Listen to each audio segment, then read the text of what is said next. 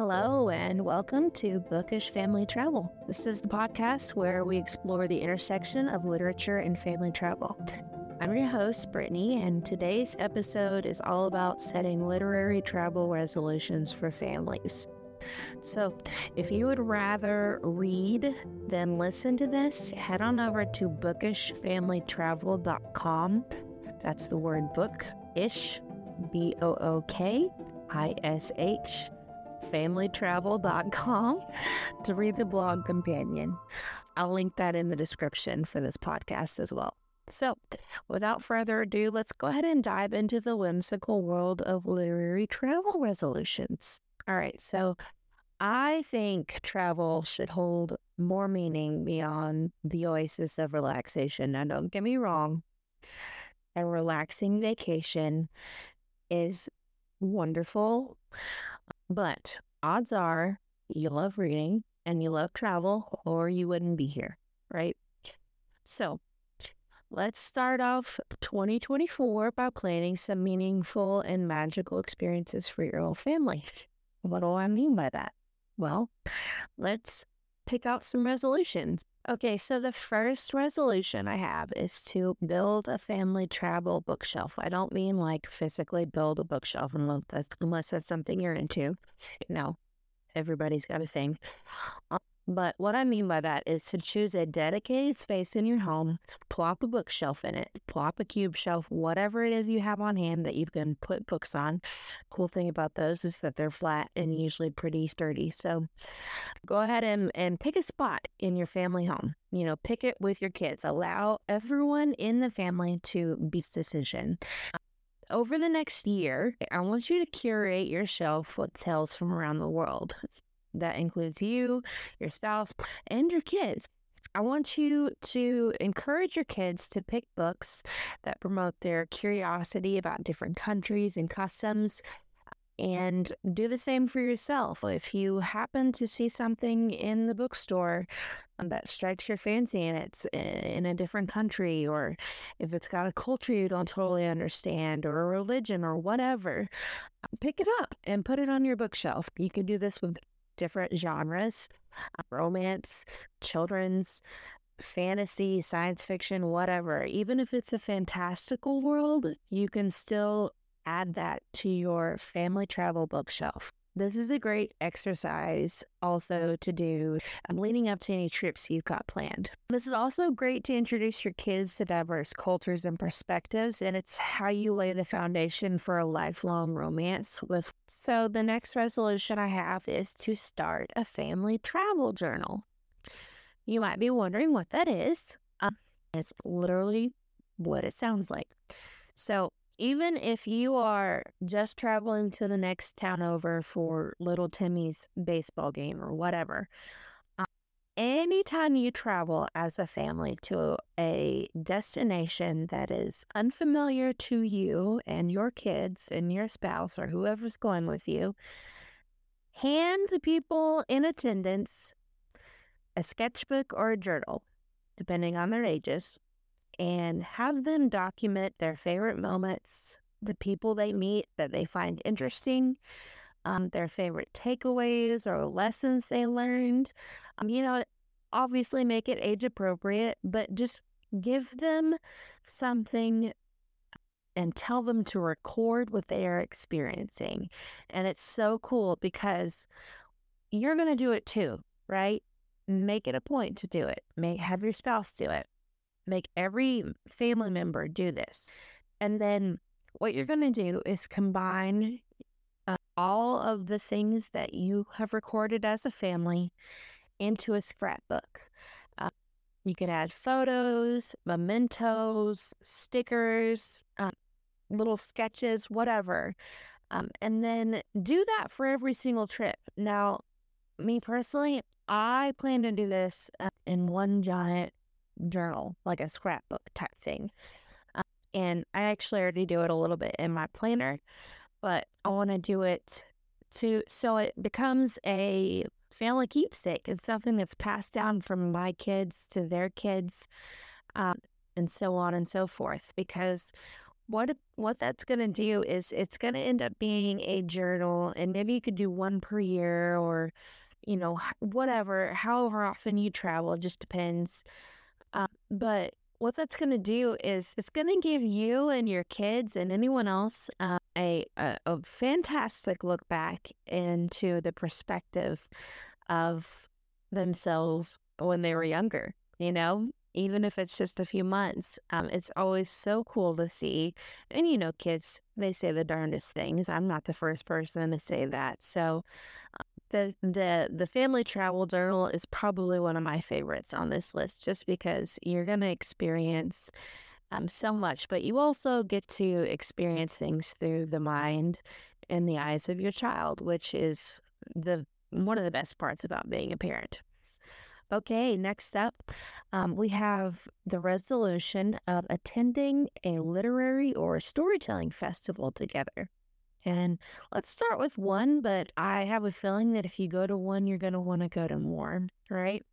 So here's what I want you to do I want you to pause this podcast right now uh, and go to Google, type in literary festivals or storytelling festivals near me. Do it. Pause. I'll wait right here. Okay. Did you do it?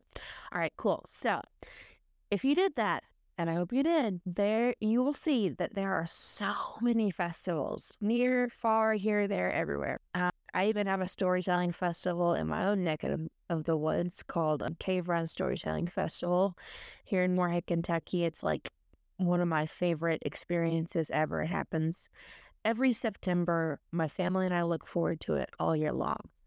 So, what I want you to do is choose one, maybe the one that's closest to you, maybe one that is further away, uh, and plan to attend it. So, these festivals celebrate the written word and they also allow you to experience an author's very candid talks about their stories and their process. And you also get to know the authors a lot of the time. Um, it's a unique way to ignite enthusiasm and curiosity for the magic of words coming to life for your little bookworms as well. Not only that, but you get to meet some super cool people at these uh, festivals because, you know, anybody who loves uh, lit- literature that much um, to travel for it, you know, uh, they're they're a cool cat. So if I do say so myself anyway. All right, so the next one we have on the list is to connect with other lit loving families. Make it a priority, a goal, a resolution um, to make friends with other bookworms, right? Especially other bookworm families. Um, so, what I would suggest and how I've actually done this is um, check out story times or age appropriate groups. Like if you've got teenagers, you're obviously not going to be going to a preschool story time.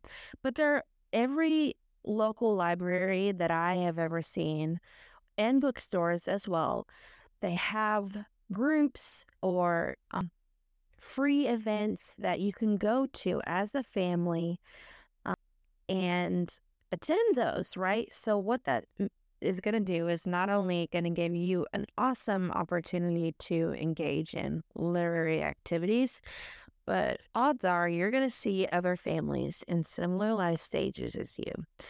And most of the time, I'd say like 99.93% of the time, uh, is that how you say that percentage? I don't even know.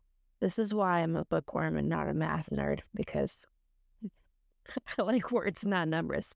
Anyway, uh, so you're going to meet these families and they're going to be passionate, most likely about literature, right? And they're going to be in similar life stages because most of the time these groups are age related if you're going to them with your kids, okay?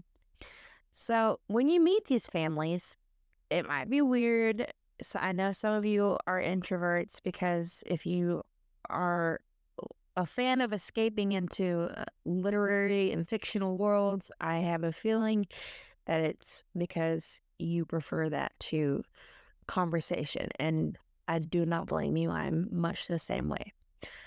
But this is where the resolution part comes in, okay?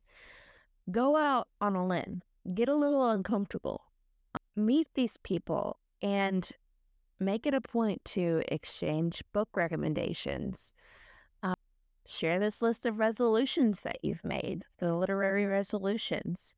Uh, if you've accomplished anything by the time you meet these people off of this list, if you've accomplished anything, uh, share it with them. More than anything, enjoy connecting with kindred souls who understand the joy of discovering the world through the pages of a book, right? Maybe you'll meet some travel buddies along the way because it's not uncommon for bookworms to also be have a touch of wanderlust too, you know? All right. Last but not least, this one's kind of a no-brainer, okay? Explore literary destinations. That is your final resolution to add to this list. Um, like I said, kind of an obvious one, but go ahead, put it into the universe that you're planning a literary trip for your family in 2024. Manifest it. I don't believe in manifestation, but I'm going to say it anyway. Do it. Put it into the world. Okay. Start by considering who's going to be on this trip with you. Who's in your family? What are the members of your family's uh, excursions into, right? What are their favorite books? If they're old enough to have a favorite author, who's their favorite author? Um, if they have a certain genre they like, what's their favorite genre? Take that list and compile a theme, right? You're going to see it, it might not make sense at first when you say it. Well, so and so likes uh, Mo Willems because she's four and, and absolutely loves Elephant and Piggie. And um, dad is more into Dan Brown because he wants the psychological thriller or whatever. I don't think Dan Brown does psychological thr- thrillers. I don't know uh, if that's how you would categorize him. But um, what you're going to do is compile all these things, they seemingly unrelated things, and then start looking at it and themes will come to light. I'm um, sorry if you heard that, um, but themes will come to light. All right choose a theme, an overarching theme, and then pick a destination that complements your theme. All right. Then you're going to choose your travel dates. You're going to plan book themed activities and places you want to stay. You know, there are so many things that you can do to make this a literature themed vacation. Now, if you find yourself frantically uh, trying to work through the details of this and if you're like getting panicked at trying to figure out how to piece all this together, um, I have good news for you. So that's actually my specialty. Uh, surprise. Obviously, I wouldn't be making a podcast about it if it wasn't. Um, but it's planning and planning literary family vacations. All right. You know, there are a lot of different things um, that go into planning a family literary trip. And if that's something you want, visit bookishfamilytravel.com um, to learn more about how I can assist you in planning your dream literary vacation. You know, every family deserves a storybook adventure without the overwhelm of planning it all and getting all freaked out about it, right? Alrighty, that's a wrap for today's episode of Bookish Family Travel. Join me next Tuesday as I dive into creating and exploring real life fairy tales with your kids. All right. Thanks for joining me on your literary journey.